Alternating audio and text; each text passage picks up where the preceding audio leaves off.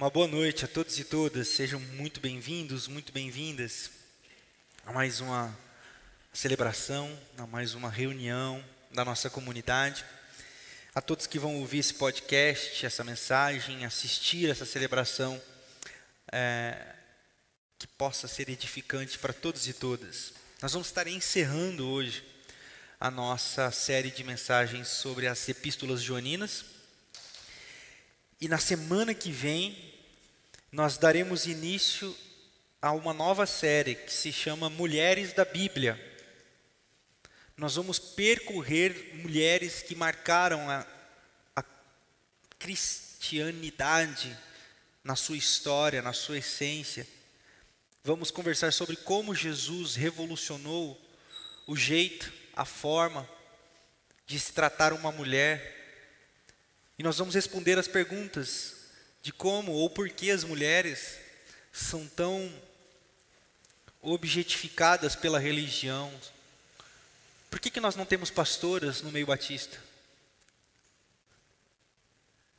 Por que, que a mulher é sempre subjugada dentro do seio da cristandade? Nós vamos responder todas essas questões, percorrendo a história de grandes mulheres da Bíblia. Eu convido você a estar com a gente aqui na semana que vem.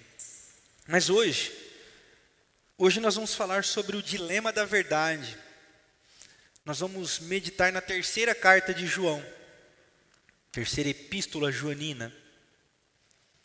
Essas cartas que João escreveu para as igrejas no sul da Ásia Menor, ainda no primeiro século, chegou aos ouvidos de João, que se encontrava preso em Éfeso, que as igrejas do sul da Ásia se encontravam desanimadas da fé,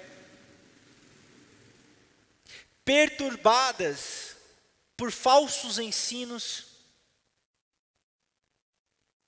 se encontravam cansadas de religião, cansadas de Jesus, cansadas de ser igreja. Então João escreve a primeira, a segunda e a terceira carta a essas igrejas, como um pastor que acolhe esses irmãos e essas irmãs ali do sul da Ásia, para fortalecê-los na fé. E nessa terceira carta, aparece mais uma vez a palavra verdade em evidência. E quando eu li o primeiro versículo dessa terceira carta, eu me coloquei diante de um dilema. Por isso que o título dessa nossa última reflexão dessa série é o dilema da verdade. Porque João, ele começa assim: abra sua Bíblia aí na terceira carta de João, deixe ele aberto. Se você não tem Bíblia, vai ser projetado aqui sem problema nenhum, mas vejam, o presbítero, ele está falando dele. Ao amado Gaio, já vou falar um pouco mais sobre Gaio. A quem amo, na verdade. E quando eu li isso aqui, eu falei assim, mas que negócio, que João tinha com esse negócio de verdade? Porque depois ele vai dizer aqui no versículo 3, daqui a pouco a gente vai passar por, por esse texto aqui também, mas ele diz assim: olha, eu, eu, eu, eu fico muito feliz porque você continua andando na verdade. Não tenho alegria maior do que, ver, do que ouvir que os meus filhos estão andando na verdade. E como a verdade se tornou um dilema para o cristianismo. Porque se você tem uma história dentro da de igreja, você provavelmente é, já ouviu falar, porque aqui existe a verdade. Aí a gente ouve João capítulo é, 14, verso 6. Eu sou o caminho, a verdade e a vida. Aprender sobre a verdade. A palavra é a verdade. Mas a verdade se tornou um dilema porque a verdade não é um dogma. Pastor, o que é dogma? Dogma é uma interpretação, um pensamento, uma filosofia que explica o divino. E que através dessa explicação, dessa filosofia e desse pensamento, tem-se um acesso ao divino. A verdade não é um dogma. Alguns dias atrás, o meu filho mais novo, de 10 anos, estava na aula de religião. E daqui a pouco ele entra assustado no meu escritório, eu estava lá lendo, e ele entrou, ô pai, eu vou sair da aula. Eu falei, esse é meu filho. Ele falou assim, ô pai, o professor está falando que Gênesis é literal, ele não acredita no Big Bang. Eu falei, vixe, uma hora dessa,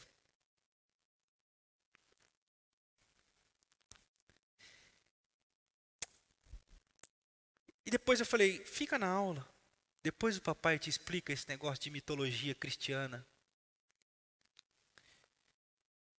Mas como que nós temos dificuldades com a simplicidade do evangelho e como nós tornamos dogmas, construções religiosas a verdade com V maiúsculo. Só que essa verdade com V maiúsculo tem muito pouco a ver com conhecimento, discernimento, intelecto, inteligência, sabedoria. Tem a ver com crer do jeito certo, independentemente de. Vocês estão conseguindo me compreender? Então, a verdade passou a ser um dogma de crença, de pensamento e de filosofia, em que nós começamos a ter sede pela verdade, não para conhecermos a verdade, mas para sabermos a verdade descansarmos nessa verdade, que normalmente está ligado em crer certo, frequentar o lugar certo, pertencer à religião certa, crer nas doutrinas certas e praticar as doutrinas certas. Mas normalmente essas verdades estão ligadas a misticismos religiosos. Uma profunda falta de leitura e literatura. Uma aversão à ciência, à pesquisa. Então, a verdade que quer ser explicada como um fato, como uma ciência, tem muito pouco em si mesmo de fato e de ciência. Porque lê muito pouco, estuda muito pouco. A Lumena me autorizou a falar isso aqui que eu vou dizer agora, mas veja. Há um papo tosco, pequeno. Agora tão tem, o pessoal está degladiando na internet sobre quem assiste Big Brother e quem não assiste Big Brother. Os cultos não assistem Big Brother. Os frívolos assistem Big Brother. Mas se você fizer uma pesquisa, eu queria saber quantos livros os cultos leram esse ano. Os cultos sabem quem é Nietzsche, quem é Sócrates, quem é Aristóteles, Platão.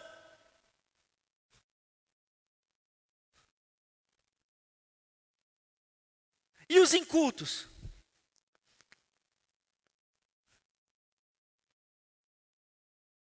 Eu não sei.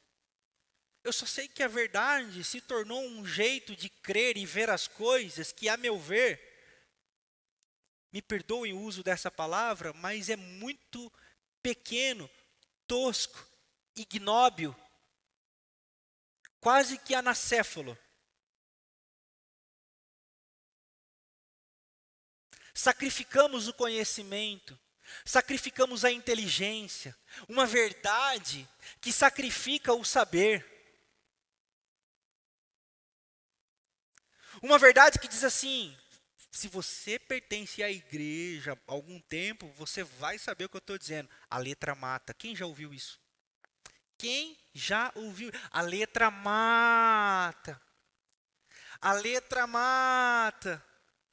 O que seria isso, senão um convite à burrice para que aquele que fala manipula ou manipule aqueles que ouvem. Não estuda. Não estuda porque o estudo vai matar o espírito. Não leiam. E nós vivemos num país, pessoal, nós vivemos num país em que nós pegamos raiva de leitura. Não sei se você cresceu como eu, mas quando o professor falava assim, pessoal, tem prova. Leiam da página tal à página tal do livro. A gente falava, caramba, hein, professor? Dez páginas para a prova, tá tirando, hein? Podia ser duas, não? Nós temos preguiça de ler.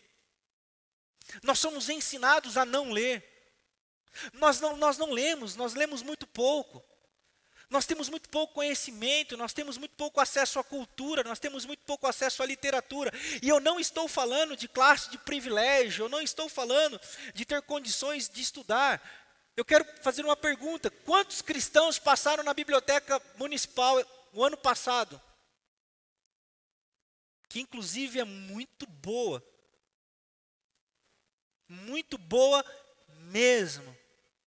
Quantos cristãos passaram na biblioteca municipal de Botucatu? Mas estão lotando os templos em busca da verdade. A verdade que é um dogma, a verdade que de algum jeito vai entrar na cabeça e, e libertar e, e, e fazer acontecer tal, tal, tal. É fato que a verdade também não é a ciência. A verdade não é a ciência, porque a ciência, ela não se preocupa em ser a verdade, porque o que a ciência comprova hoje, daqui a 10 anos, ela mesma pode se desmentir. Não é nem se desmentir, se descomprovar.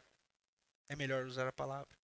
Então a ciência não é a verdade, não é isso que eu estou dizendo. Eu só estou dizendo que a verdade se tornou um dilema, porque nós queremos a verdade. Os cristãos buscam encontrar a verdade, mas não sabem o que procurar. Porque a verdade se tornou um dogma. E eu não estou dizendo isso em cima de achismos. Eu conversava com a Fabiana sobre a minha frustração com o cristianismo. Eu sou um cara que vive em constante crise de fé. Eu sou um cara que vive em constante crise de acreditar naquilo que eu prego todo domingo e sobre quem eu prego todo domingo. E toda vez que eu me encontro em crise, é para me perguntar sobre, sobre a minha fé e sobre a verdade. Só que se a minha fé for um dogma, se a minha fé for um regimento de regras, se a minha fé for um tipo de crença, se a minha fé for a minha denominação, se a minha fé for a minha religião, eu estou lascado. E se for a sua, eu tenho uma notícia para você: tu está lascado. Então, quando João começa a escrever as igrejas que passavam por crise, que estavam perturbadas, Igrejas que sofria ataques de ensinos pervertidos, perversos, distorcidos, João fala muito sobre a verdade. E a religião pegou esses textos de João para falar da verdade como um dogma, da verdade como um conjunto de regras, da verdade como uma religião certa. E não é isso que eu tenho para oferecer para você. Eu já disse semana passada e eu vou repetir. Se você quer uma igreja que fale a verdade do jeito que você acha que a verdade é, a PIB não é para você. Se você quer uma igreja para dizer as mesmas coisas que você ouviu apenas de um pastor que não usa terno e gravata, e que de vez em quando faz umas piadas no púlpito só pra, porque é diferente, a PIB não é para você, queridão, queridona. Vá em paz, Deus te abençoe. E pasmem, as pessoas têm muita dificuldade com a simplicidade do Evangelho. Porque o que eu vou explicar para vocês hoje aqui é simples, não tem segredo. Não tem segredo nenhum. Não tem não tem ciência oculta e, e abscôndida, profunda. Não, não tem. Vocês vão ver que o evangelho é muito simples. E que a verdade é simples. E que a religião que complica essa parada toda. Vejam. Eu quero começar dizendo assim: que por conta dessa verdade, nós nos parecemos com o personagem que João narra aqui a partir do verso 9, chamado Diótrefes. O seu nome significa pequeno César.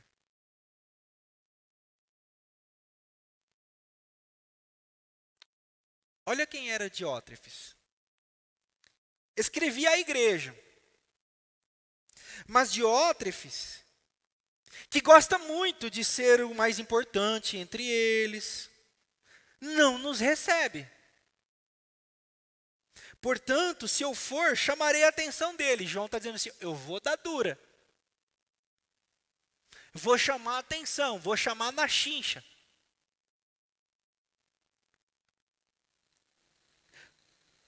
Chamaria a atenção dele para o que está fazendo com suas palavras maldosas contra nós. Não satisfeito com isso, ele se recusa a receber os irmãos. E também impede os que desejam recebê-los e os expulsa da igreja. Para quem acompanhou a mensagem semana passada, se você não acompanhou, todas as mensagens estão disponíveis no YouTube, no nosso Spotify, nos nossos canais de podcast. Eu falei a vocês sobre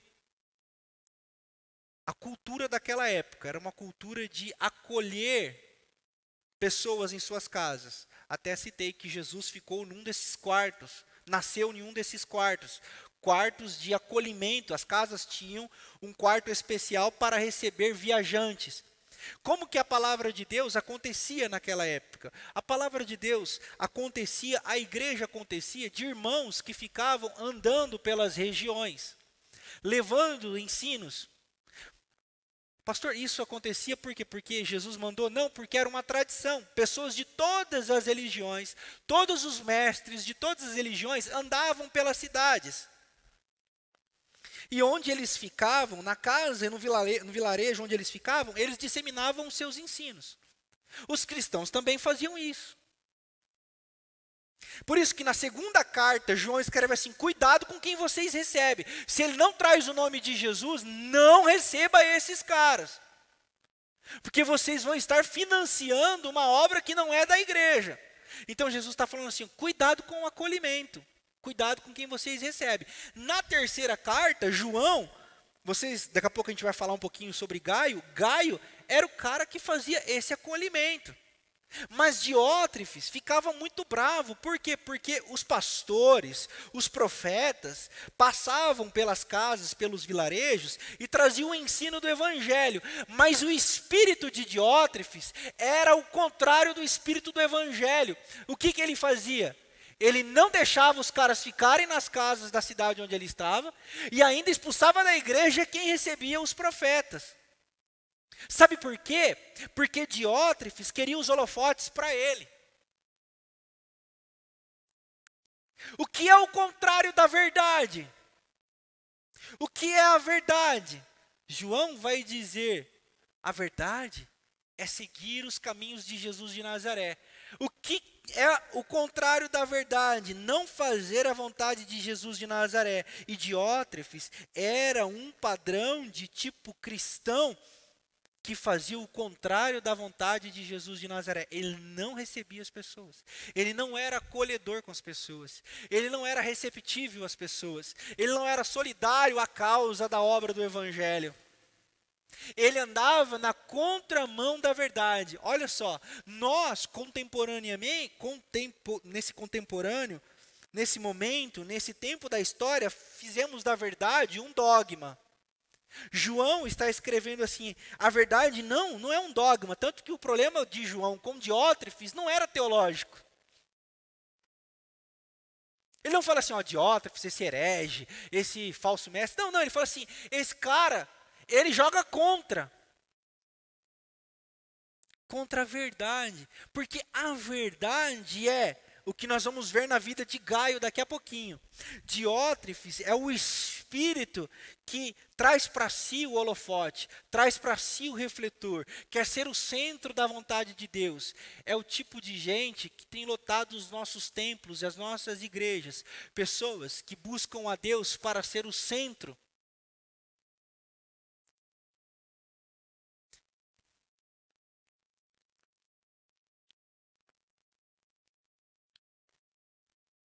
Quando a gente diz aqui na PIB que nós amamos todas as pessoas, que recebemos as pessoas, que acolhemos as pessoas, nós não estamos dizendo que nós vamos te carregar no colo como se fosse um bebê. Que nós vamos ficar mimando você. Que nós vamos ficar passando a mão na sua cabeça. Ah, hum, ah, ah. Quando nós falamos de amor, de acolhimento, de, de, de perdão, de mesa, de partilha, nós estamos falando assim: venha como você está. E Deus te aceita como você está, para que você seja a imagem e semelhança de Jesus e incendeie o mundo com o amor de Deus. Com o amor que você foi acolhido da maneira como você estava, você vai acolher a tudo e a todos com o mesmo amor que Jesus te acolheu. É por isso que Jesus diz: O novo mandamento vos dou. João capítulo 13, versículo 36. O novo 35 e 36. O novo mandamento vos dou. Qual o novo mandamento? Amem, amem o próximo como a vocês mesmos. É isso que está escrito? Não. Amem o próximo como eu amei vocês.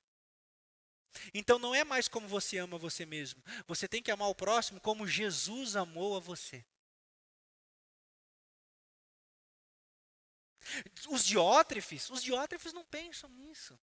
Sabe por quê? Para o diótrefe, a verdade, a verdade é eu estar bem. A verdade é, é eu, eu ser acolhido. A verdade é, é, é, eu, é eu ser o centro. A verdade é todo mundo preocupado comigo. A verdade é todo mundo perguntando como eu, eu como eu estou hoje. A verdade é todo mundo é, é babando em cima de mim, lá para baixo da égua.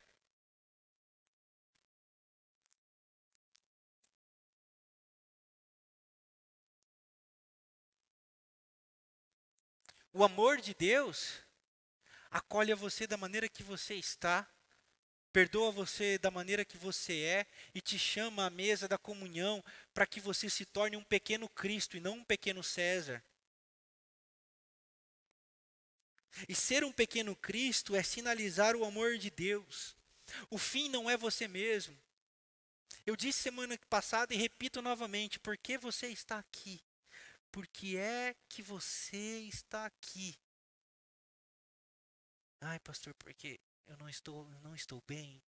E quando eu não estou bem, eu, eu, eu venho para a igreja. Bacana.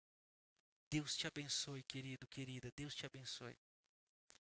Mas o que tem que te fazer bem aqui no comunhão do corpo de Cristo é o amor que você é recebido, o amor com o qual você é acolhido, você sai daqui incendiado para amar o mundo e acolher o próximo.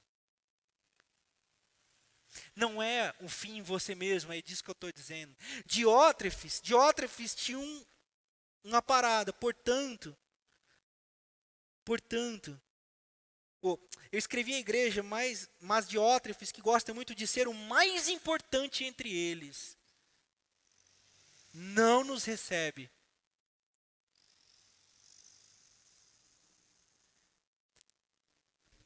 Você sabe o que é o contrário da verdade?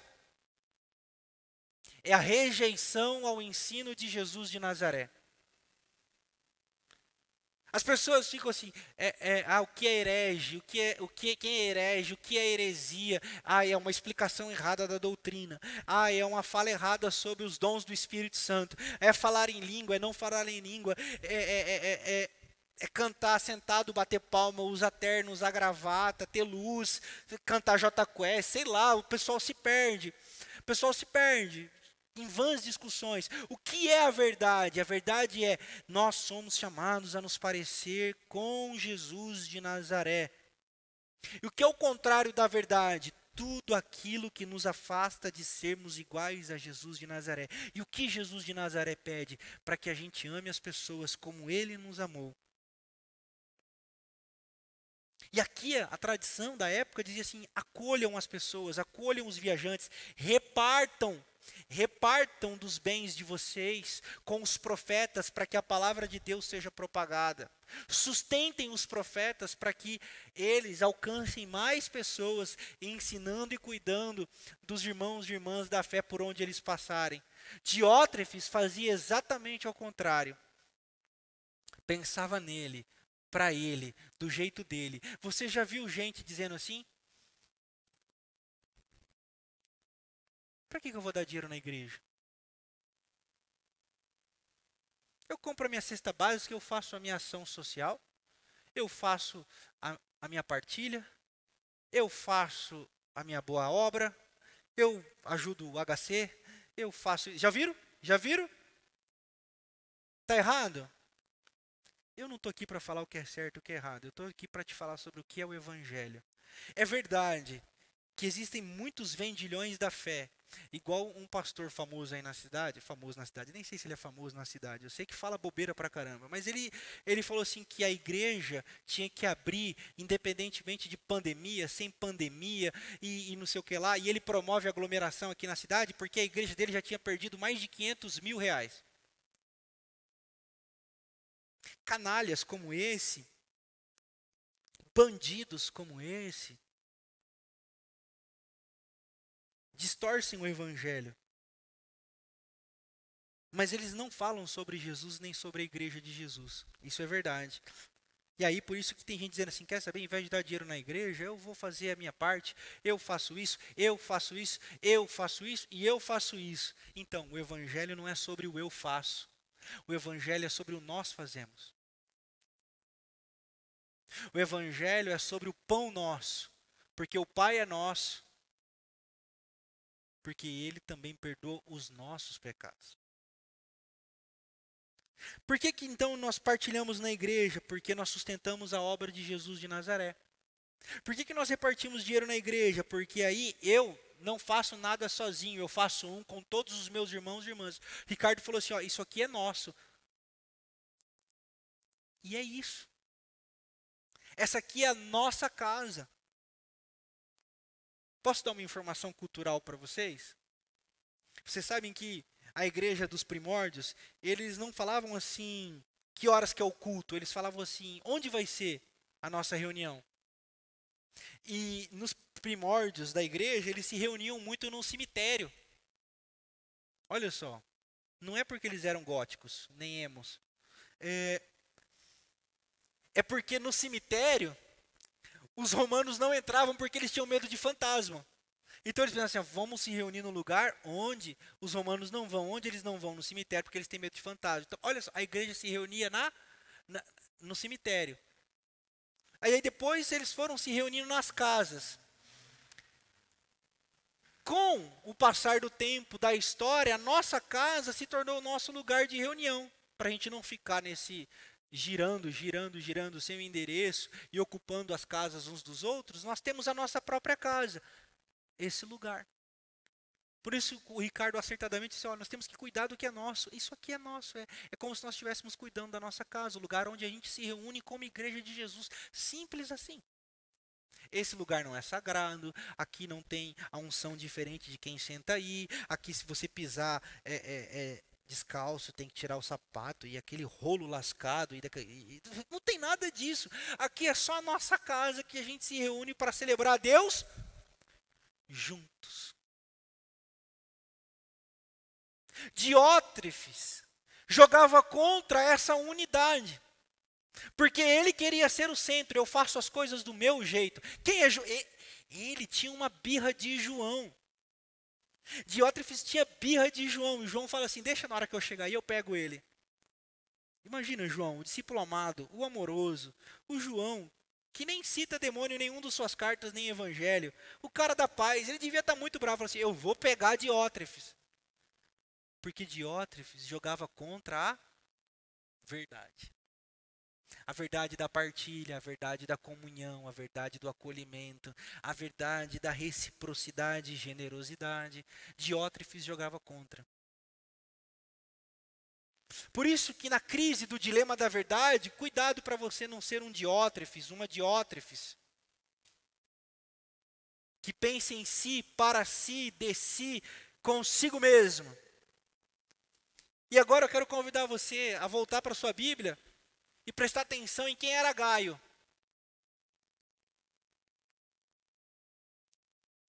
Mano querido, eu não sei se vai dar, mas no céu eu quero conversar com esse brother. Na fila de entrada eu falei assim: qual é o setor de Gaio? Eu quero conversar com esse mano querido. Olha só quem era Gaio a partir do verso 2. Amado, oro para que você tenha boa saúde e tudo lhe ocorra bem. Assim como vai bem na tua alma, vai, vai bem a sua alma. Olha que coisa linda. A sua alma está bem, Gaio. A sua alma está bonita. Porque você está na verdade. Ele não começou a carta assim? Gaio, amado Gaio, a quem amo na verdade, e que bom ver que você está na verdade. Muito me alegrei ao receber a visita de alguns irmãos que falaram a respeito da sua fidelidade e de como você continua andando na verdade, Gaio. Não tenho alegria maior do que ouvir que os meus filhos estão andando na verdade. Gaio era como um filho para João. Amado, você é fiel no que está fazendo pelos irmãos, apesar de lhes serem desconhecidos. Eles falaram à igreja a respeito desse seu amor. Você fará bem se os encaminhar em sua viagem de modo agradável a Deus, pois foi por causa do nome que eles saíram sem receber ajuda alguma dos gentios. É por, e é, pois, nosso dever receber com hospitalidade os irmãos como esses, para que nos tornemos cooperadores em favor da verdade. O que, que era Gaio? Gaio era o oposto de Diótrefes. Gaio era receptivo. E vocês sabem que quem foi visitar João era gente que morava com Gaio. A nossa casa fala de verdade quem a gente é. Os da nossa casa sabem quem a gente é de verdade. Você pode vestir a máscara que for para vir na igreja, você pode vestir a máscara que for para ir no seu trabalho, você pode vestir a máscara que for para o Facebook, você pode vestir a máscara que for para o selfie, para o Instagram, para o escambau. Mas o pessoal da sua casa sabe quem você é. E o pessoal aqui dava testemunho sobre Gaio. Gaio é o cara, aquilo que você vê ele fazendo na rua, ele é aquilo o tempo todo. E o que Gaio fazia? Ele andava na verdade. O que era a verdade? Gaio era solidário. Ele recebia irmãos e não irmãos. O que significa não irmãos? Não significa que ele recebia gente que jogava contra o evangelho. Ele recebia pessoas que eram de outras etnias. E colocava dentro da casa dele. Isso dentro da tradição judaica era como se tivesse colocando a impureza dentro do seu próprio lar, mas por causa do evangelho e do amor que Gaio conhecia e andava, ele não considerava irmãos de etnias diferentes impuros, porque agora todos são purificados, limpos e consagrados pelo sangue de Jesus. Então Gaio abraçava, acolhia, depositava a sua oferta, dava a eles o seu alimento, provia a eles o sustento para que eles continuassem a sua jornada. A verdade não é um dogma, pessoal. A verdade não é palavras bonitas. A verdade não é uma explicação bonita de um texto bíblico. A verdade é a prática do amor no dia a dia.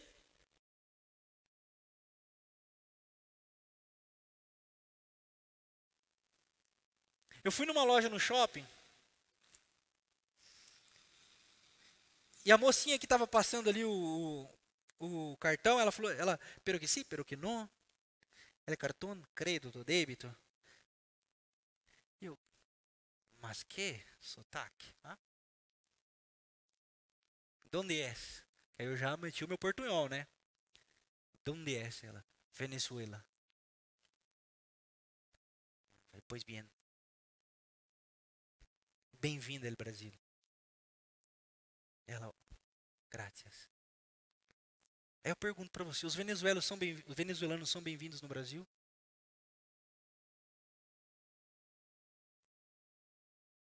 Os chineses são bem-vindos no Brasil?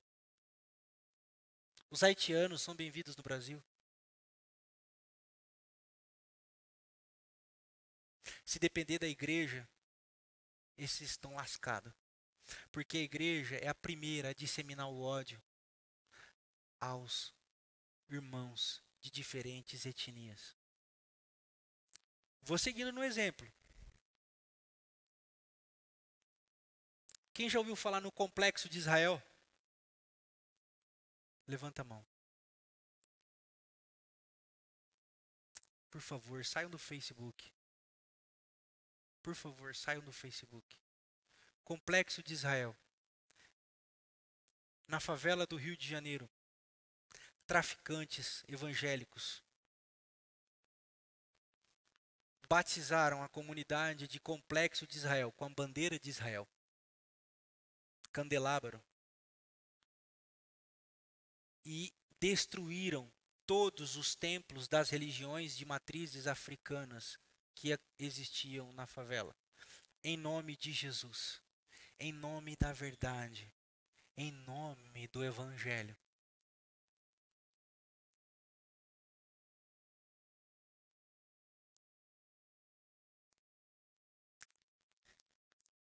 Eu não sei.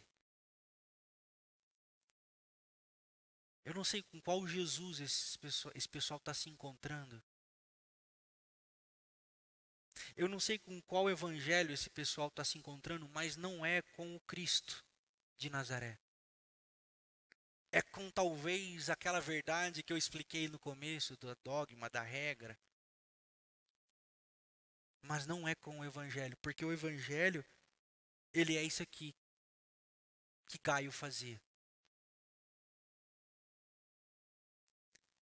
Abra comigo a sua Bíblia em Romanos, capítulo 12, no verso 13.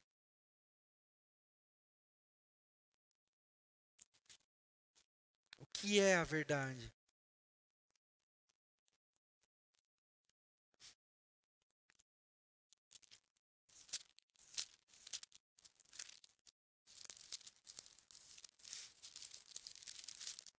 Romanos capítulo 12, no verso 13. Diz assim: Compartilhem o que vocês têm com os santos e as suas necessidades e pratiquem a hospitalidade. Aqui agora é Paulo falando. Para uma outra igreja, para um, uma outra data, para um outro contexto, mas a verdade é uma só, meus irmãos. Minhas irmãs, o evangelho não muda, ele é o mesmo ontem, hoje e sempre.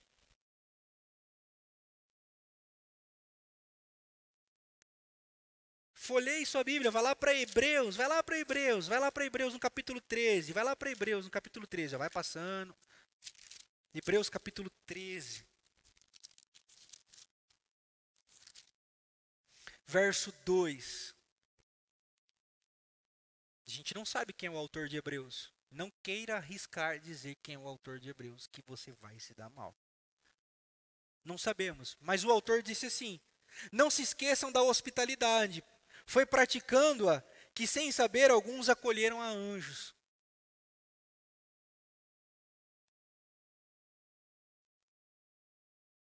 Um outro autor, num outro texto, numa outra igreja, compartilha a mesma verdade. Agora, anda mais um pouquinho na sua Bíblia. Primeira carta de Pedro, capítulo 4, no verso 9. Um pouquinho antes de João aí.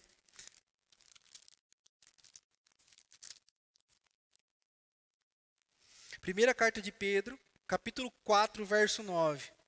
Sejam mutuamente hospitaleiros. Só? Sem reclamação. O que é a verdade? Pastor, então eu vou ter que colocar os venezuelanos na minha casa? Não, mano. Pastor, agora eu vou ter que colocar o sem-teto para morar no fundo de casa? Não, mana. Se pareça com Jesus de Nazaré. Ame, acolha as pessoas, seja como Gaio. Inspire as pessoas da sua casa a dizerem assim: Eu tenho um Jesus lá em casa.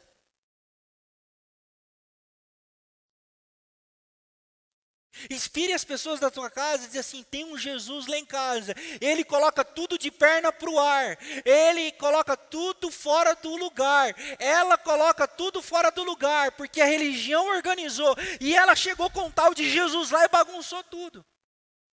Porque Jesus é esse que bagunça o um mundo organizado em cima da discriminação. Jesus é esse que bagunça um mundo organizado em cima do da rejeição. Jesus é esse que bagunça um mundo organizado, estabelecido, todo bonitinho, que põe para fora os que não têm valor. Jesus bagunça todo esse sistema. É por isso que o evangelho é chocante. É por isso que as pessoas não conseguem ouvir o evangelho. É por isso que as pessoas se incomodam tanto em ouvir o evangelho. Nós vamos ter que amar, nós vamos ter que acolher, nós vamos ter que perdoar, nós vamos ter que repartir o nosso pão. Você não quer a verdade? Eu quero a verdade. Eu quero a verdade. Eu quero andar na verdade. Eu quero conhecer a verdade. Eu quero ter a verdade dentro de mim. Seja como Gaio. Seja como Gaio. E um outro personagem que nós temos aqui é Demétrio.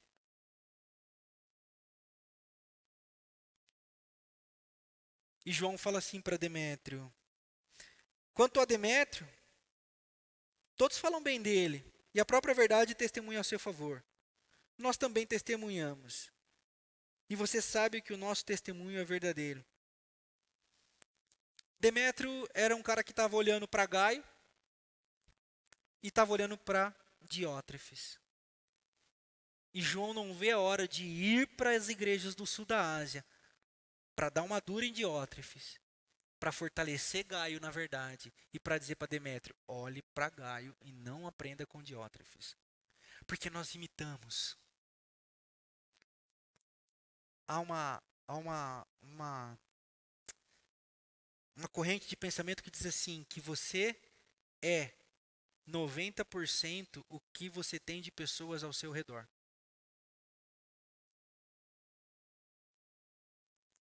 Você é aquilo que você tem ao redor. 90% desse pessoal ao redor influencia sobre quem você é. Eu não sei com quem você tem andado. Mas eu convido você a procurar pessoa que é parecida com Jesus. Eu não sei onde você tem botado o seu pé, com quem você tem conversado, mas eu convido você a procurar pessoas que vão te colocar diante da verdade de Jesus de Nazaré.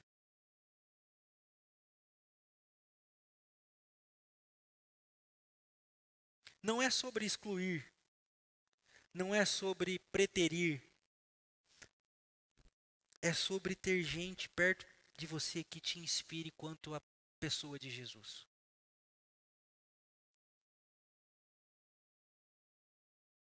Eu tenho escolhido ouvir, eu tenho escolhido caminhar com pessoas que me colocam diante de Jesus de Nazaré. E você sabe que uma dessas pessoas é interessante, né? Não é sobre ser paparicado.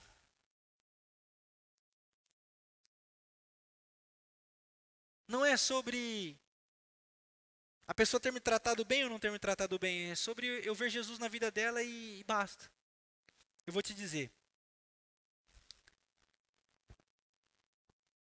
Tem um pastor que eu admiro muito e aprendo muito com ele. E eu quero estar perto desse cara. E eu ando perto desse cara porque eu aprendo sobre Jesus.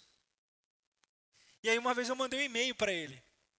E falei assim, boa pastor, que não sei o que lá, não sei o que lá, pô, o senhor poderia a gente podia marcar um papo um dia para conversar. e falou assim: não.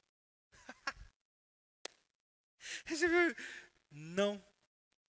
Eu falei, safado. Aí eu tinha duas escolhas, eu vou ficar magoadinho. O cara fala sobre amor, o cara fala sobre Jesus de uma maneira tão linda, aprendendo com Jesus, e o cara fala não para mim. Coisa tem nada a ver com a outra, brother. Ele continua parecendo com Jesus, me inspirando quanto a Jesus, e eu quero continuar perto dele. Ele falou que só não quer tomar um café comigo, e tá tudo bem.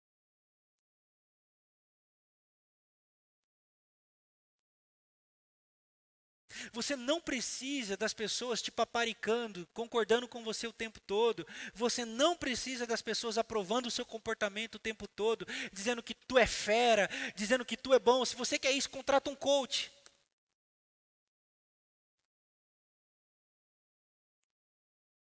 Coach vai ficar te dizendo frases motivacionais. O evangelho, o evangelho vai te colocar perto de Jesus. E é o que você mais precisa. Está perto de Jesus para se parecer com Jesus. Deu para entender essa diferença? Deu para entender essa maturidade que nós precisamos como igreja? É sobre isso que João está escrevendo para uma igreja que estava perturbada. É sobre isso que João estava escrevendo para uma igreja que estava enfraquecida na fé. Olha só. A igreja estava enfraquecida na fé, a igreja estava sobre ataque de ensinos dos gnósticos, a igreja estava cansada de, de Jesus e João escreve assim: Meu, se firmem na verdade. E eu quero ter um tempo aí com vocês, e eu vou aí para dizer umas paradas para vocês.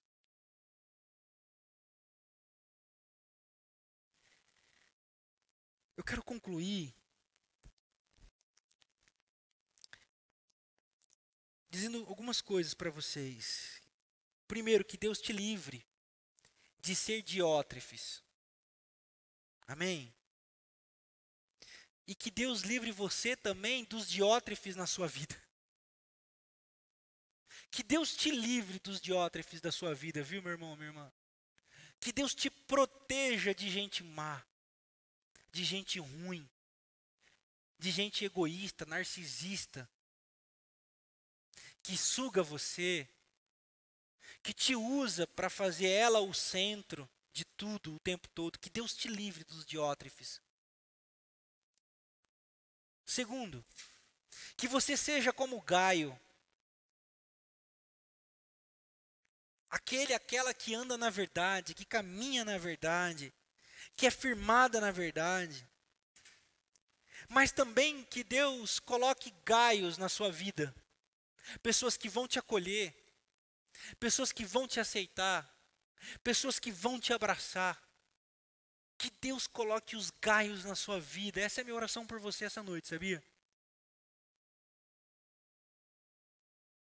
Como nós precisamos de gaios na nossa vida. Gente que nos acolhe. Gente que nos abraça. Pega essa frase.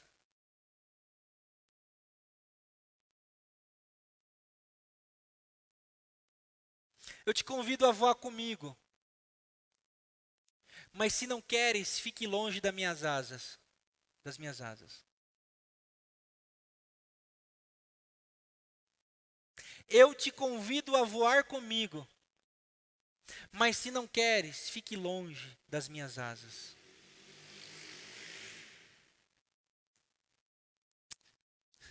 Nós precisamos de gaios não de diótrefes. Estamos todos cansados. Eu não aguento mais usar máscara. A minha orelha já está perto do nariz. Tanta máscara que estou usando. Depois vou ter que usar máscara na nuca para a orelha voltar.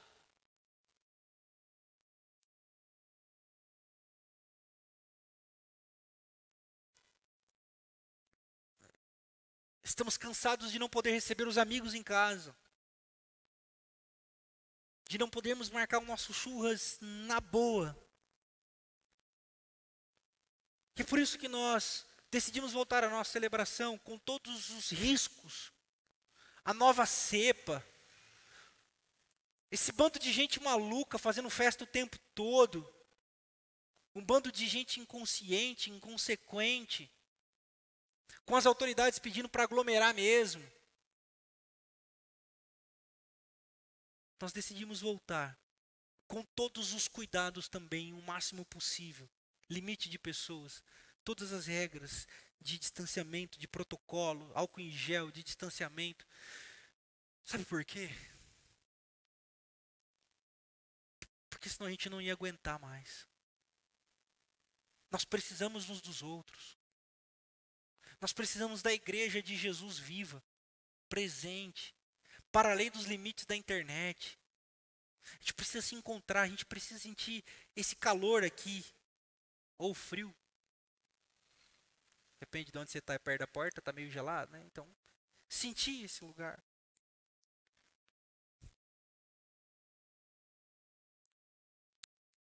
Nós precisamos ser igreja.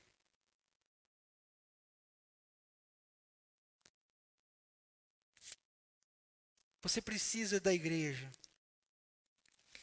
Jesus te tirou do inferno para que você fosse igreja, não para que você fosse para o céu. O apóstolo Paulo, em Efésios capítulo 4, diz assim: Como prisioneiro no Senhor, rogo-lhes que vivam de maneira digna da vocação que vocês receberam. Sejam completamente humildes e dóceis, sejam pacientes, suportando uns aos outros, com amor. Façam todo o esforço para conservar o vínculo da unidade do Espírito pelo vínculo da paz. Há um só corpo um só Espírito, assim como a esperança para a qual vocês foram chamados é uma só.